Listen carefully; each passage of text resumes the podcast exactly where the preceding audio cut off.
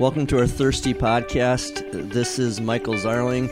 Uh, we're missing Jeremy Leitinen because we are recording today up in Ellison Bay, uh, up in Door County, Wisconsin.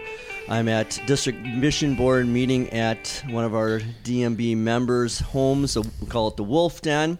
And I'm here with Dan Leyrer as our guest. It's good to see you. How are you? Fantastic, Dan. All right, so Dan, uh, a question I ask all of our guests is How are you related to Jeremy or, or Abby Leitinen? Abby Leitinen is my niece.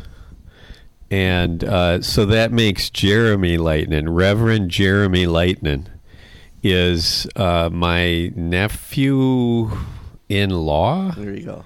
I guess something like that. Um, and of all of uh, my nephew in laws, Jeremy is in the top 50. Fantastic. And then we were discussing this at breakfast, and you reminded me of this that you're related to me. How is that?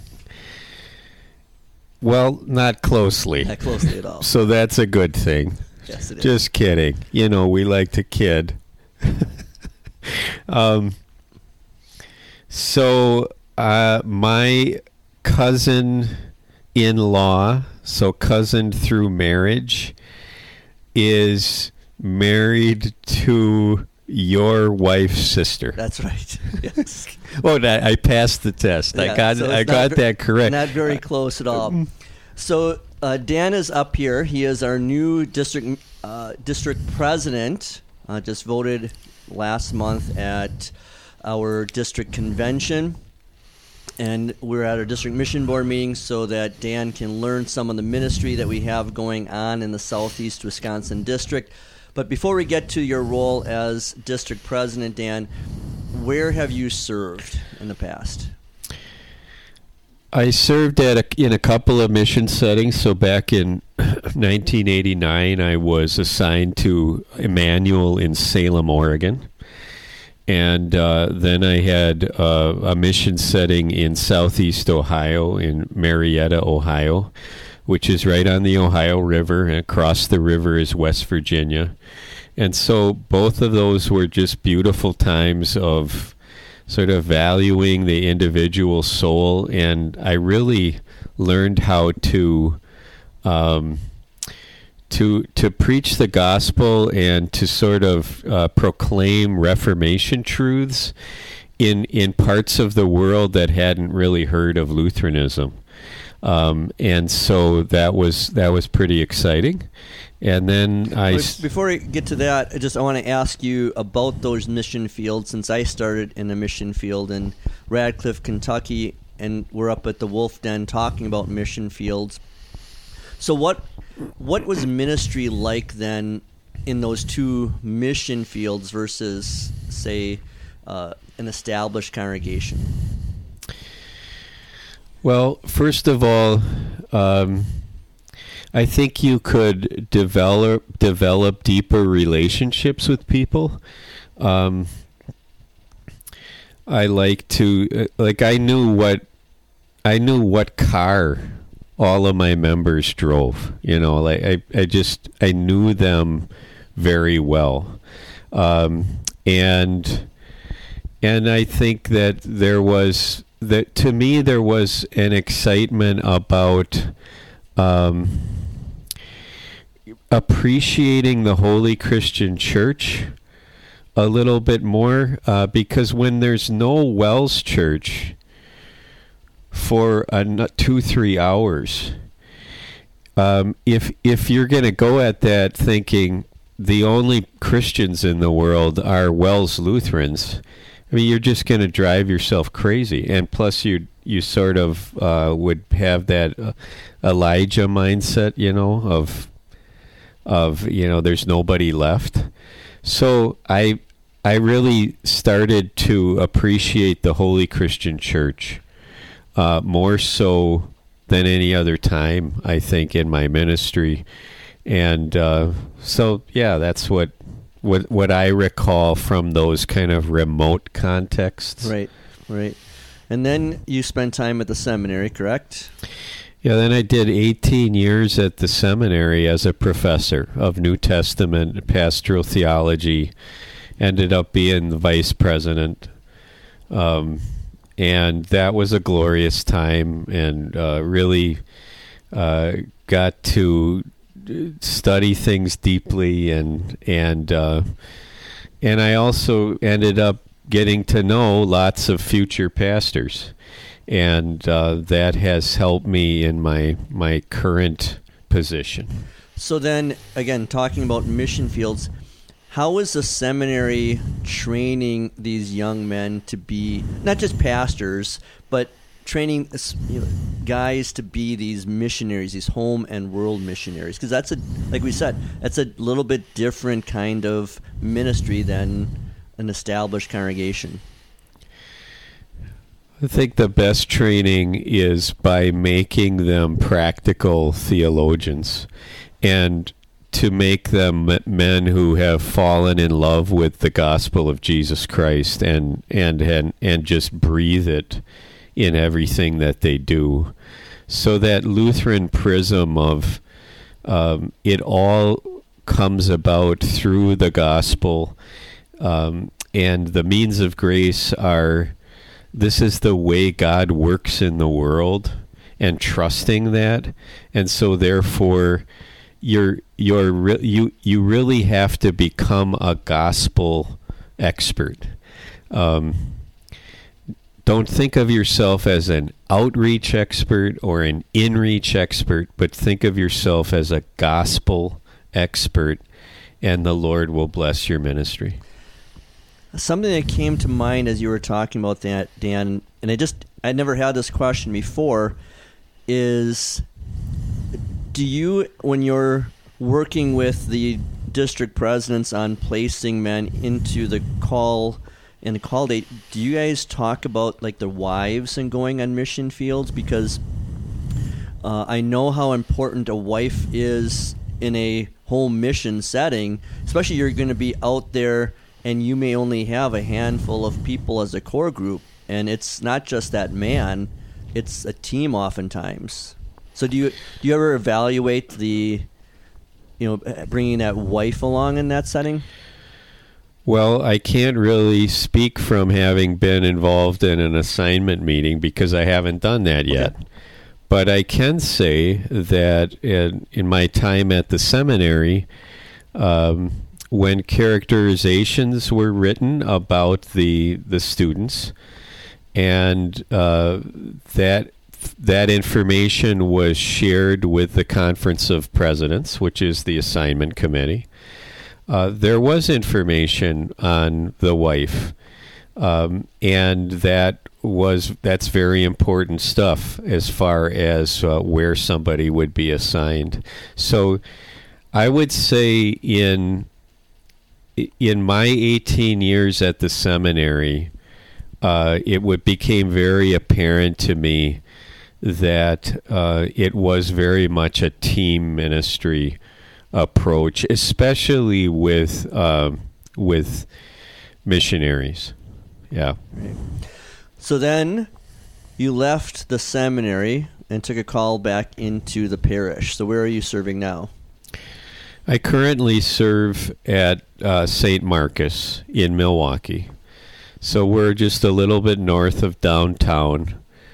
Um, and it's a it's a busy, vibrant ministry. We have a school that utilizes the uh, parental choice program in Wisconsin and Milwaukee and and we have three campuses and over a thousand students. Amazing. Um, and so my my position before I got elected district president, I really gave most of my time to school ministry, um, especially supporting a very large faculty and staff.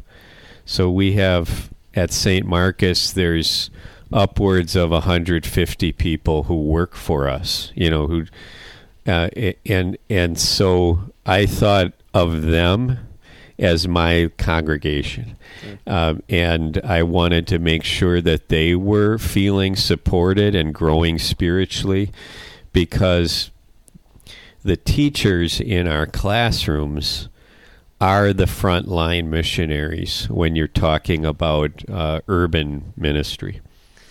And it's interesting as you're talking about that too. You know, a lot of people know about Saint Marcus, and I don't know if it's so much they know about Saint Marcus the church. They know about Saint Marcus the school because it's it is a bright example of gospel ministry in our church body. Uh, so, two things is what do you see as as like an interesting, exhilarating of ministry at St. Marcus School, but also what are the unique challenges you have in a school like St. Marcus, inner city Milwaukee? What there's lots of exhilarating things. Um, I know that uh, the th- so I left Wisconsin Lutheran Seminary where I'm teaching, you know, postgraduate students uh, the deep profundities of Christian truth. And and then I thought, and now I'm going to be doing chapel services for kindergarteners and first graders. And you know what? I loved it. Um, it was one. It's been one of the highlights of my ministry is to proclaim the gospel, those same deep truths, but just put them in children's clothing, you might say, and to to proclaim them to. So you got 350 young students that are filling your sanctuary, and they're just hanging on your every word. That's exhilarating. Mm-hmm. Um, another exhilarating thing for me is the is supporting the teachers because when you're as big as we are, you you're going to be getting teachers from places different from the norm maybe with a with a WELS school.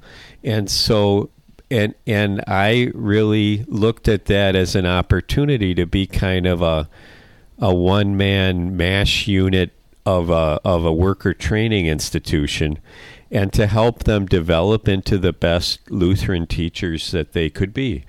And um, and that was very rewarding to me to see them grow in their understanding and I'll use that phrase Lutheran prism again you know where they're seeing the scriptures from a law gospel perspective and uh, that's not necessarily something they had in their training to be a teacher. Sure.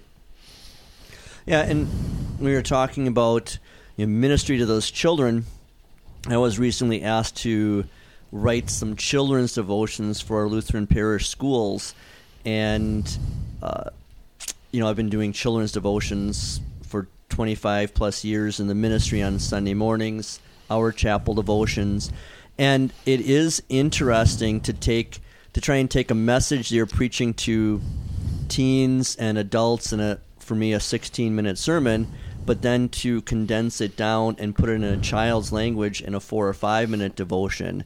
And uh, like the other day, I wrote one of the devotions and I was uh, telling my youngest daughter about it. I was prouder of that five minute devotion than the than the sermon I was writing because it's just trying to uh, bring it down to a child's level.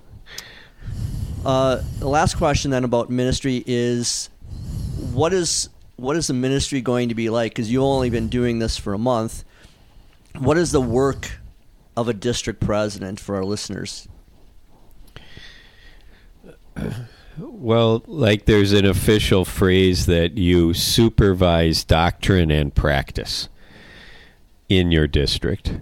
Now, to me, that means that you sort of set the tone as far as proclaiming the gospel of Jesus Christ and preserving the gospel of Jesus Christ.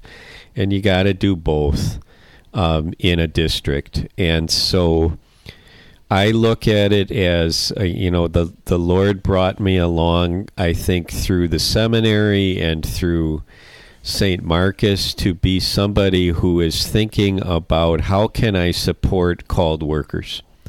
How can I support people who are bringing the word to others.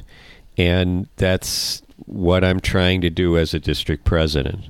Um, and I do have I I have on my heart every day the 140 plus congregations in our in our district um, because there are any number of them that don't have pastors right now or they have teaching vacancies in their schools and that's something that I have to take the lead in as far as helping them get a pastor or a teacher. So um, that's it, There's a there's a lot to do. There's many things that I I mean I, I don't even know everything that I that I have to do, but I find that it is another way to serve, and um, and I also think that the Lord teaches you in His school of experience certain things over the years that can help you do something like this. Uh, so here we are at the Wolf Den, and this is an annual meeting that we have up here, uh, up in Door County, and uh, you know we have long meetings. So yesterday, uh, on Thursday, we started at three o'clock and went to after five, and then today eight till five, and then tomorrow morning again. But uh, but part of that, Dan, is you know the meal last night. Dan was able to come up for the meal, which was uh, I think inch and a half thick, thick steaks and uh, bar- uh, grilled, and then shrimp. We had a, f- a handful of vegetables. It was yeah, it was a, a, meat lover's paradise, and it was delicious, and I'm very thankful for it. And uh, that was uh, nothing.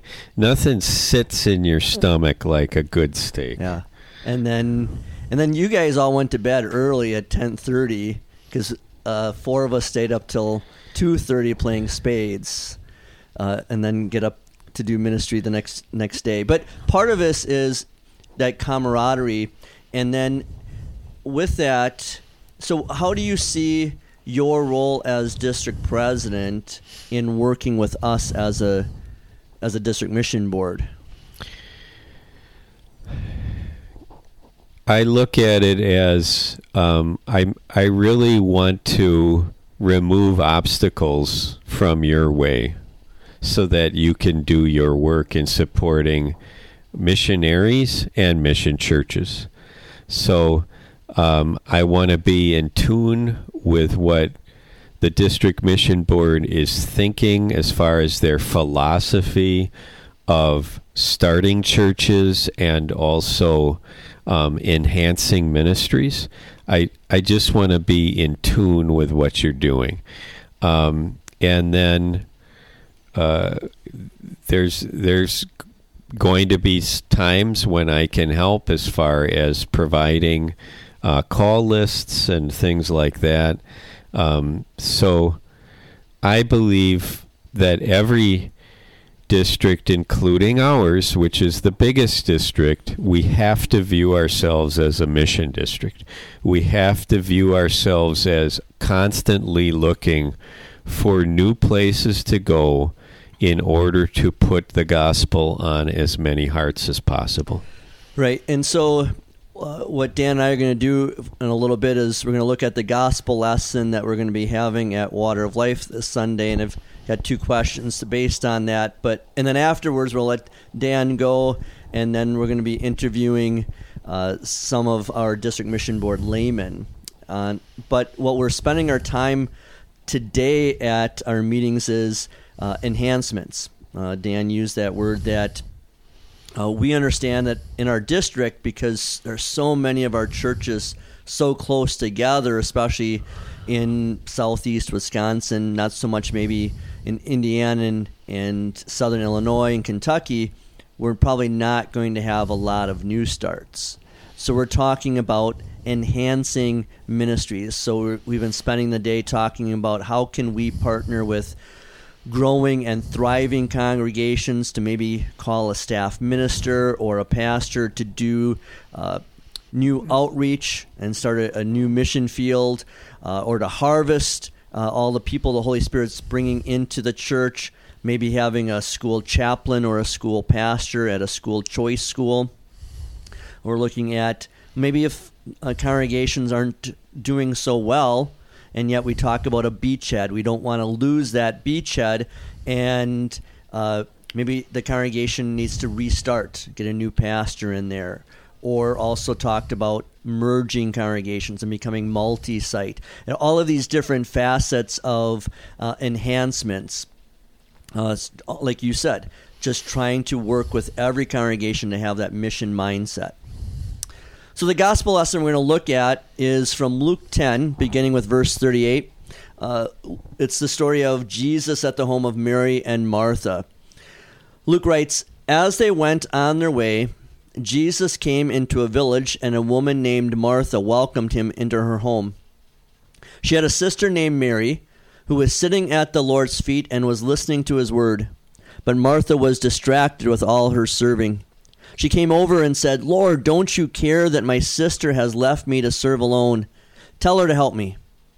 The Lord answered and told her, Martha, Martha, you are worried and upset about many things, but one thing is needed. In fact, Mary has chosen that better part, which will not be taken away from her. So, Dan, what can be wrong or sinful when we, in application, can become like Martha? Yeah, I'm always I always wonder about how Jesus said her name. Like you just read it, Martha, Martha. That's usually how we say it. And I wonder sometimes if it isn't a little bit more comforting or compassionate. Um, like I really appreciate what you're doing, but you're you're not focusing on the most important thing right now. So I wonder maybe if there was sadness in his voice, or um, understanding. Mm-hmm. Um, so, uh, how can we? I mean, clearly, we can get we we can get involved in like this attitude of busyness around the church. Um, there's plenty of things to do in association with the church, but if they um, if they're not going to be touching on the sharing of the Word of God, then they really they are not they're they're not in that one thing needful position, obviously. So I, I guess maybe I mean I think Americans are pretty good at making themselves busy and and also like sort of focusing on how busy they are and thinking that thus they are accomplishing something and um, what we need to do with with the word of God is to let you know let Jesus get busy with us um, through by by just sitting at his feet. So I guess now I'm talking about Mary. Yeah, and so the way I think of it too is when you've got people that are involved in their gospel ministry and their church and they're helping say with a lenten supper and then they put on the lenten supper and then while everyone goes upstairs for worship goes into the sanctuary they're downstairs cleaning up after the meal. Very much like martha.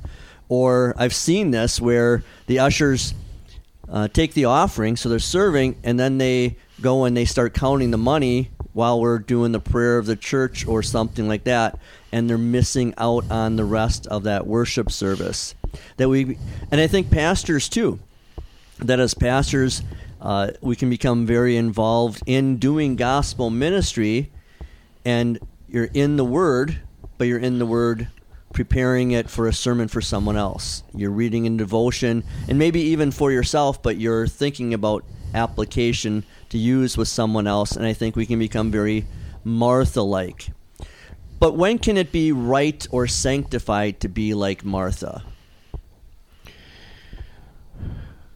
Any service for Jesus is is sanctified, you know, and when it's done from a heart of love and and a heart of faith, any service for Jesus is something that is God pleasing, and I don't think that's uh, Jesus's point at all when he, you know, quote unquote, calls her out. Um, I'm sure that he was very pleased with her service, but he did want to prioritize it. Um, so, um, so it is a it's an incredible blessing to have a Martha mindset of looking to serve Jesus not not only in what we do with our words and with our Bible study, but with our our acts of compassion, love, support for others. Yeah, and that's the key. Like you said, you have the primary of being in God's word, secondary is service because Jesus did not come to be served, but to serve, uh, to serve us with the means of grace. And so we want to be that Martha, but there's got to be that balance. And I think of parents, like you said, they're, they're so busy. They pack everything into the day and they're fulfilling their vocation as parents. But when they're not sitting down for a family devotion, maybe singing a hymn, not even praying together, uh, they're so busy with their kids being active on Sunday mornings, they're not bringing them to church because they're going to a soccer tournament or had a phone call yesterday from one of our members and asking about going camping with us next weekend at a uh, church campground, but we're making sure there's a worship service involved with the three days of camping because you want to be Martha and have fun and serve, but also be Mary, which you're going to look at now of being in the Word. So I know Jesus doesn't call Mary out in this, but when can it be wrong for us to be like Mary that we're just only always in the Word? I mean, that sounds like a, a, a weird question. Yeah, I mean, there's the old expression that you can be so heavenly minded that you're of no earthly good, um, and I suppose that that can be an issue. Um, um, so would it be a problem if we were so Mary like to the degree that we never really cared about anybody else's physical needs or we didn't think that they um, rose to the level of um, of us caring something that you know actually St. Marcus has taught me a lot about this um, I I used to be um, a Great Commission guy, but not a lot about the Great Commandment love your neighbor as yourself. Um, now I try to balance those a lot more.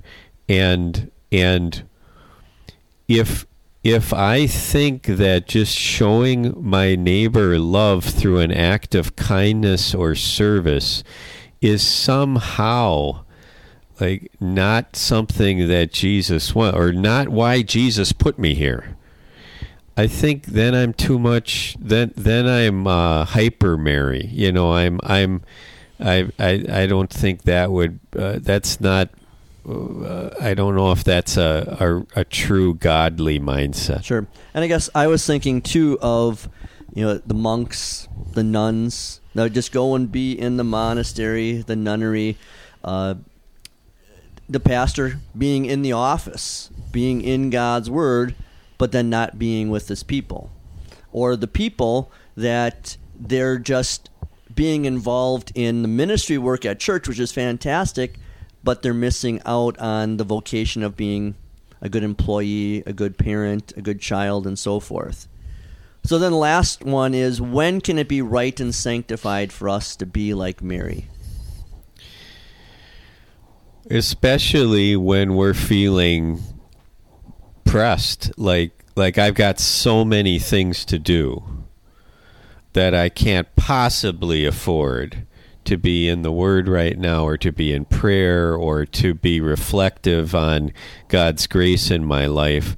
You know, it's like the I I the maybe the lesson of Mary is the busier we get, the more reflective we need to be on God's grace in our life, and that comes through being in the Word. Um, and the greatest service that you can provide Jesus is to be served by him. Right. Yeah, and that was a thing I gave to our uh, members of the district mission board in my devotion in, yesterday. I was on the story of Mary and Martha, and it was encouraging them.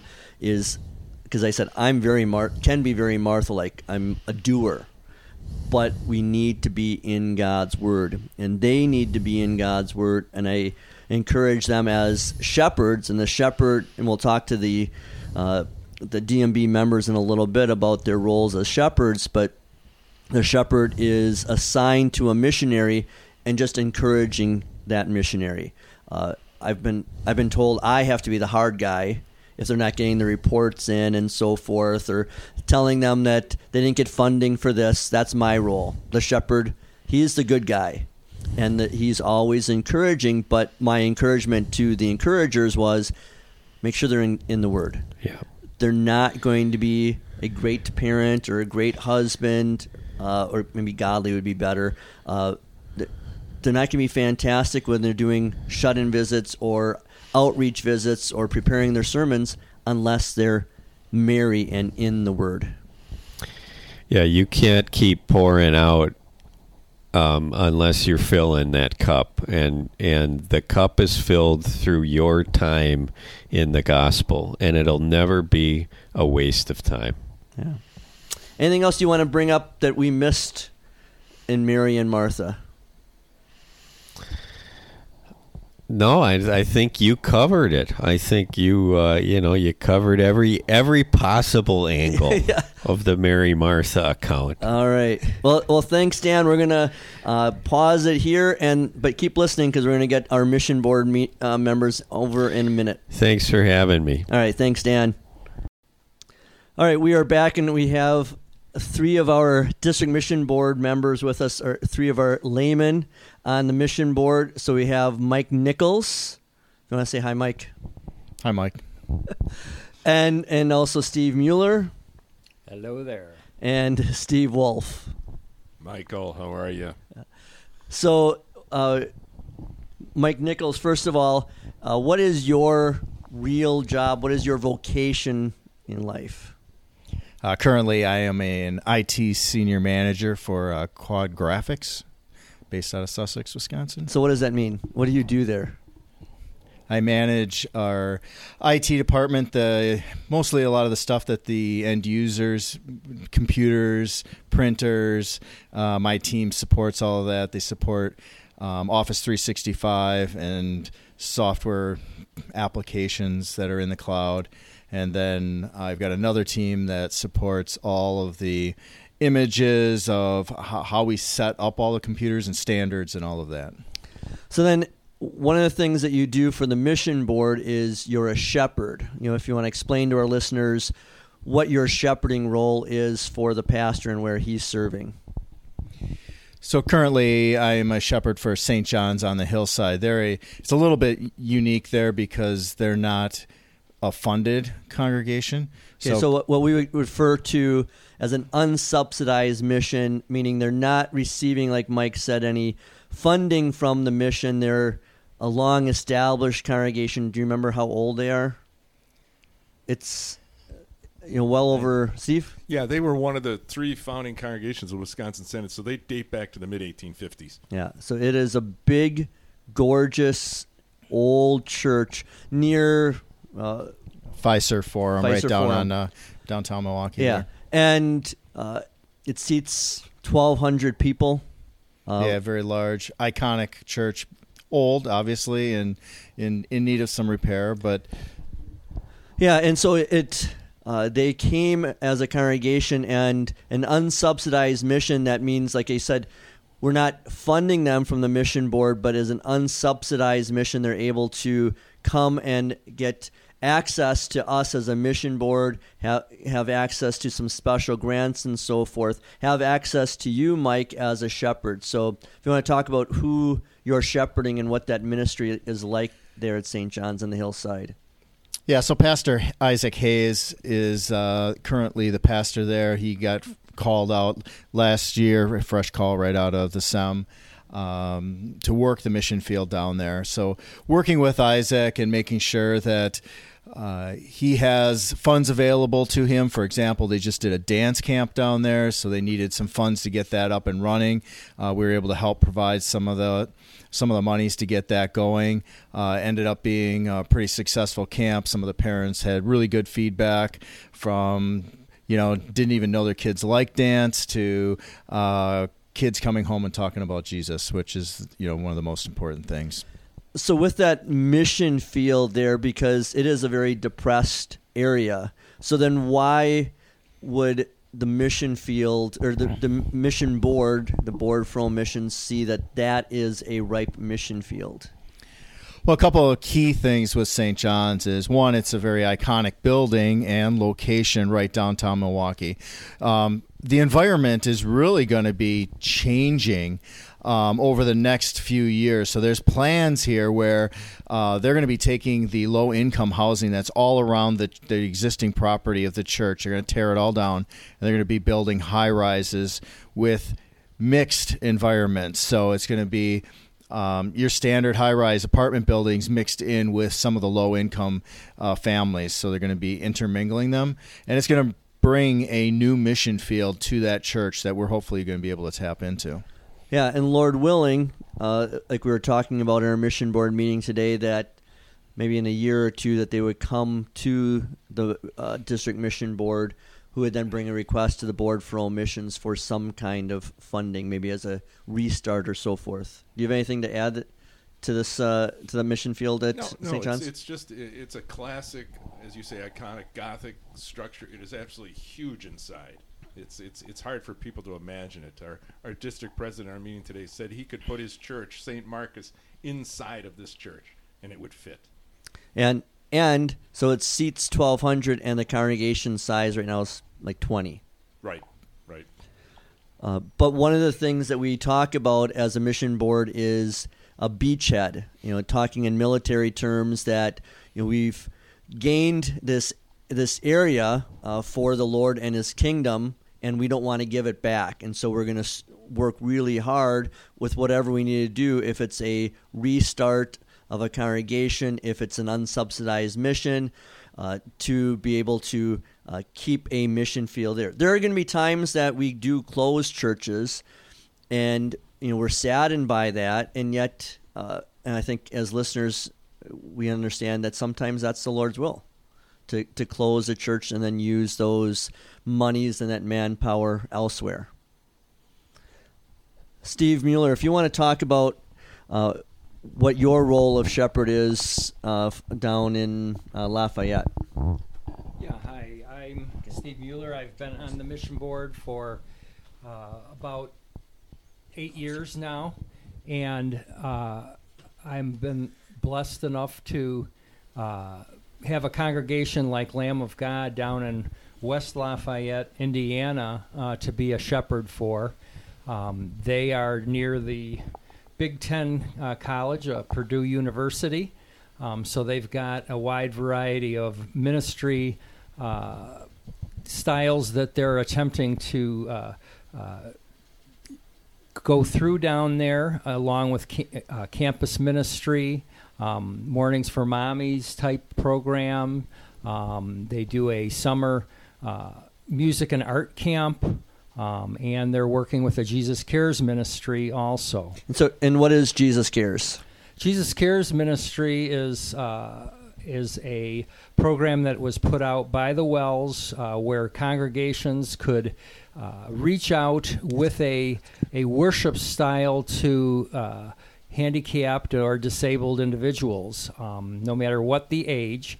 Um, the goal, really, at the start of uh, the building of that program, was to try and draw, uh, ha- uh, have this worship uh, a certain amount, usually once a month, once every couple weeks, and invite uh, people from uh, that community into the mission church building and and then have a very short um, worship service that shares the message of Jesus and uh, and salvation through through him.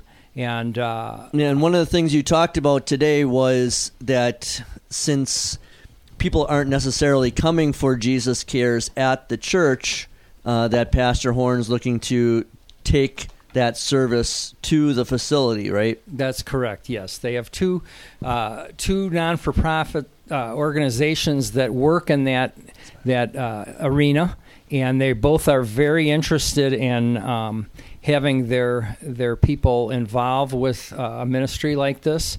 They have a problem with transportation though, and finding people that can uh, and are willing to transport uh, these individuals uh, in a safe manner to our facility. And uh, Paul is Paul Horn, who is the missionary there, has decided to try and uh, morph things and, and still reach out to them. So they're giving thoughts to possibly uh, taking that ministry, that worship uh, service to their location and bring it to them rather than them coming to uh, to Lamb of God's facility. And you mentioned mornings with mommy. So what is that? That's a, a program where young mothers uh, of with very young kids can bring their children to that program. Uh, they can network with other mothers in their community there that are uh, coming to that um, with their children. Like I say, they're young infants and learning a lot of the parenting styles and parenting skills that might come along with with raising a child in today's uh, day and age. So you're talking about the kind of unique ministry of a missionary there with Paul Horn in West Lafayette, and you talked about mornings with mommies and Jesus cares. Obviously, he's going to have what a normal established church would have of Bible studies and adult confirmation classes and youth confirmation classes, worship services. Campus. But also, you have the campus ministry there. So, if you want to talk about what his campus ministry does.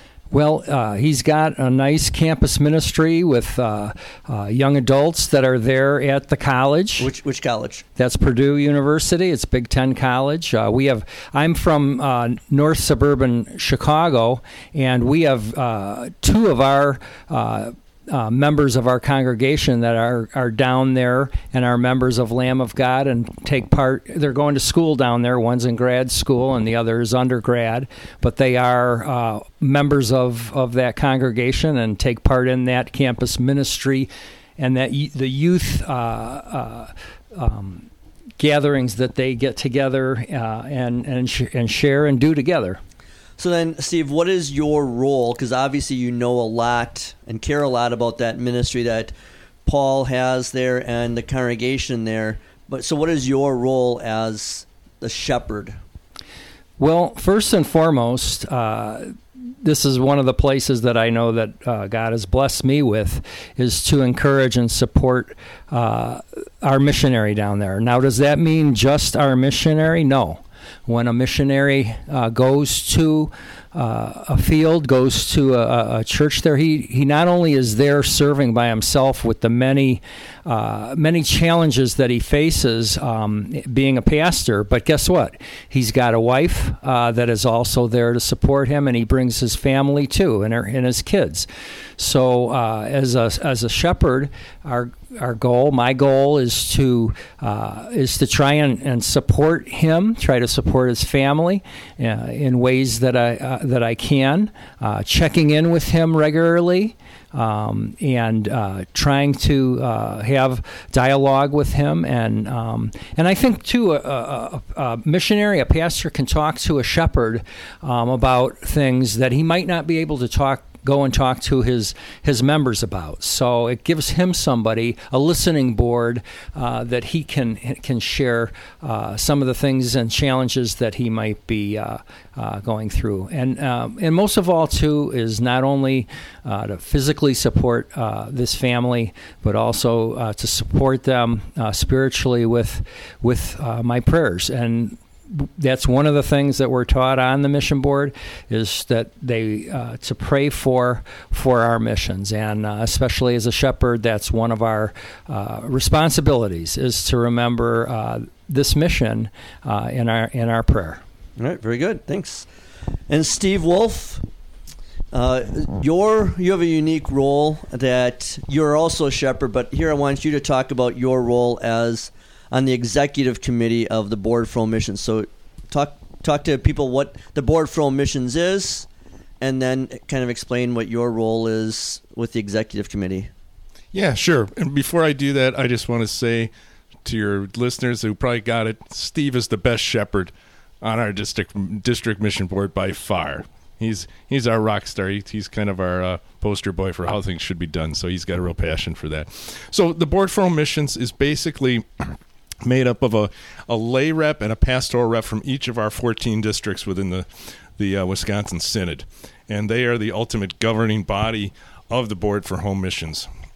And out of that, they they appoint, uh, elect, I should say, a executive committee made up of uh, two pastors, two laymen, the board for home missions chairman, and then also sitting on that is the board, what we call the board for home missions administration, and that would be the administrator, which is currently vacant, and the senior director of mission operations, which happens to be Mr. Sean Young.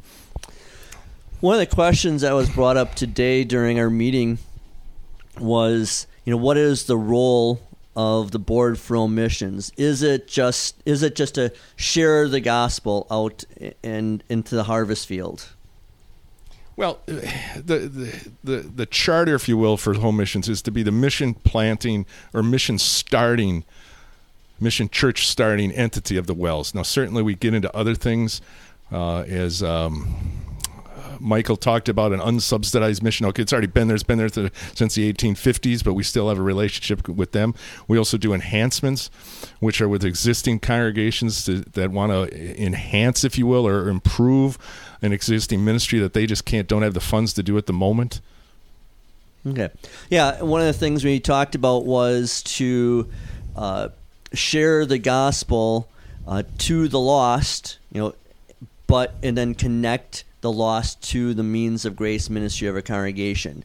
And so there's lots of opportunities to share the gospel, and we want people and pastors and congregations to do that. But what we're talking about is as a board for home missions, and then the district mission board as an extension for the BHM is to connect these lost to our churches again. Yeah, yeah, a- absolutely. That that that's the focus. It's about uh, you know getting more souls as part of the kingdom, and and and a, me- a, method of doing that is through the means of grace that we all believe is highly important and, and effectual. Yeah, so the means of grace of gospel and word and sacraments of God's word, baptism, and the Lord's Supper. So so we, let's say that we as a southeast wisconsin district mission board are bringing in a request uh, one of the requests that we, Lord willing, will bring in uh, next spring would be to start a church in uh, would it be east? No, what is it? Uh, Western Indiana. Okay, and so we bring that in. What is your role of the board for home missions to look at that request from us? as well as the other 13 districts. Yeah, the, the executives committee primary uh, purpose is to review what we'll call requests. Now, that, that request can be in the form of a new start enhancement, a restart, an unsubsidized mission, while also we uh, re- review the annual or biannual mission support agreements, or what's called MPSAs. So, what, what we do is is we'll get all these requests in in the spring and and they each will be uh, a group will be divvied up among the executive committee members. They will review them, and then we will collectively get together over a, a two day meeting and um, rank them and uh, based on their, their merits and, and what we humanly speaking think has the best opportunity for, for success. Uh, they, they can either be approved and then ranked for funding you can, if you, you you don't necessarily on an annual basis have funds to to fund all that might be approved, or they could be deferred. You know that that request is just not quite ready, or you know it needs a little more work. It's it's it's a little early, a little premature. Or there are some, and, and there aren't many that just come through, and it, it just doesn't fit what the what the BHM does, and on upon occasion we deny those. And the reason you probably don't have a lot that you deny is because we as district mission boards have done our due diligence. That we're not bringing this to the board for home missions because this isn't ready yet. Right. Oh, that's absolutely true. I, I've been on the uh, BHM since 2014, and I've noticed a significant Im- improvement in our DMBs. That they're they're they're really getting it and, and being critical, not not in a negative way, but they, they look at their requests through a, a, a more critical eye, and, and try to see that is this a fit or not, and just not throw anything against the wall and hoping it might stick. So I'm gonna wait, one more question for you guys, but I'll let you guys think about this. Whoever wants to answer is to talk about the synod's uh, goal of 100 new starts and 75 enhancements in the next 10 years. Uh, but as you're thinking about that, just to talk to our listeners, I know we're kind of getting into the weeds with some of this ministry stuff, and it may seem like a lot of minutia, but to understand that these three men, plus we have three pastors on our Southeast Wisconsin District Mission Board, and a and a principal, uh, so that there's a lot of work. You know that uh, these are all volunteers. None of us get paid except for uh, that we get to come up here and enjoy Steve's place, the Wolf Den, and uh, the steaks and the shrimp and every, and the fellowship and everything else. And the beer. Oh yeah, and and the beer. and tonight we just went out for uh, fish fry. You know, so, so there is fun and fellowship. We'll play some more spades tonight, right? But to understand that these that us as a mission board, it's all volunteer. We all have a heart and a passion for ministry, and hopefully, uh, listeners picked up on that as listening to you guys talk about the passion for ministry. That's not your ministry, but it's your ministry of helping other congregations to do this kind of work. And without a mission board, without a board for all missions, we're not going to be starting new churches. So if you guys want to talk about the 75 enhancements and 100 new starts. You could say that's a big, audacious goal, and you might be right. But I, I think God wants us to think big. Uh, you know, mission work is important. It's it, it is in the, the definition of the Great Commission, and uh, yeah, it's it's it's a big goal. Just for perspective for your listeners, on over the last 10 years we had 64 new starts. I i'm lo- i don't remember off the top of my head how many enhancements. So we're it's it's not like this is just 100 more than we've done historically that you could say we're we're going to try to double our efforts over the last 10 years. So someone had said i don't remember the number is it like each uh each of the 14 districts needs to bring in what two or three requests every year and that are funded for a new start? Well, you'd have to have on average average 10 approved requests and funded requests each year out of the 14 districts. You want so, to add, Mike? Yeah, just uh, one of the things that um, you know we get when we start talking when we start talking about the 10 and 100 and then all of the enhancements as well is is where are we getting all these pastors from right? As everybody knows, we're short pastors. Congregations are calling and calling and calling, but I think that's a challenge to our board, you know, as as a d- district mission board, is to think of and look outside the box. Is it always have to be a pastor? If we're doing enhancements, maybe it's it's hiring somebody to come in and offload work that the pastor is currently doing that maybe not ministry directly ministry related that somebody else could do. And this would be for listeners if you have a heart for ministry or uh, it doesn't even have to be evangelism. Like mike said to free up your pastor to do, help lead the congregation in doing outreach. Uh, one of the things that i talk to with our schools and encouraging them to look at a school pastor or a school chaplain is, like you said, Mike, does it have to be a pastor? Uh, can it be a staff minister? But we're short on staff ministers too, uh, even male staff ministers. Could it be a female staff minister? Uh, a lady, since a lot of women, the moms are the ones who are overseeing the education of their children. Could a female staff minister or just a, a woman that has a heart for ministry be able to talk to those moms better than a pastor or a male staff minister. And so the idea is if you, as a listener, have a congregation that you belong to, that is a healthy, thriving congregation, and you see an opportunity for new mission in your church nearby or whatever, you can talk to us, talk to your district mission board, uh, wherever you are, talk to your pastor, and uh, reach out and try and plan to do some kind of enhancement. Uh, the, that's how these things work. Uh, where I started in Kentucky, that was uh, lay people gathering other lay people together, and they were doing that for you know, up to seven years before they ever were able to come to the district mission board and to the board for all missions for funding, and then I was their first pastor. Do you guys have anything else you want to add? Um, no, I, I think the three of us really love it. That this is this is fun for us, and uh, we appreciate you know the listeners' prayers. As as you say, it is a lot of work.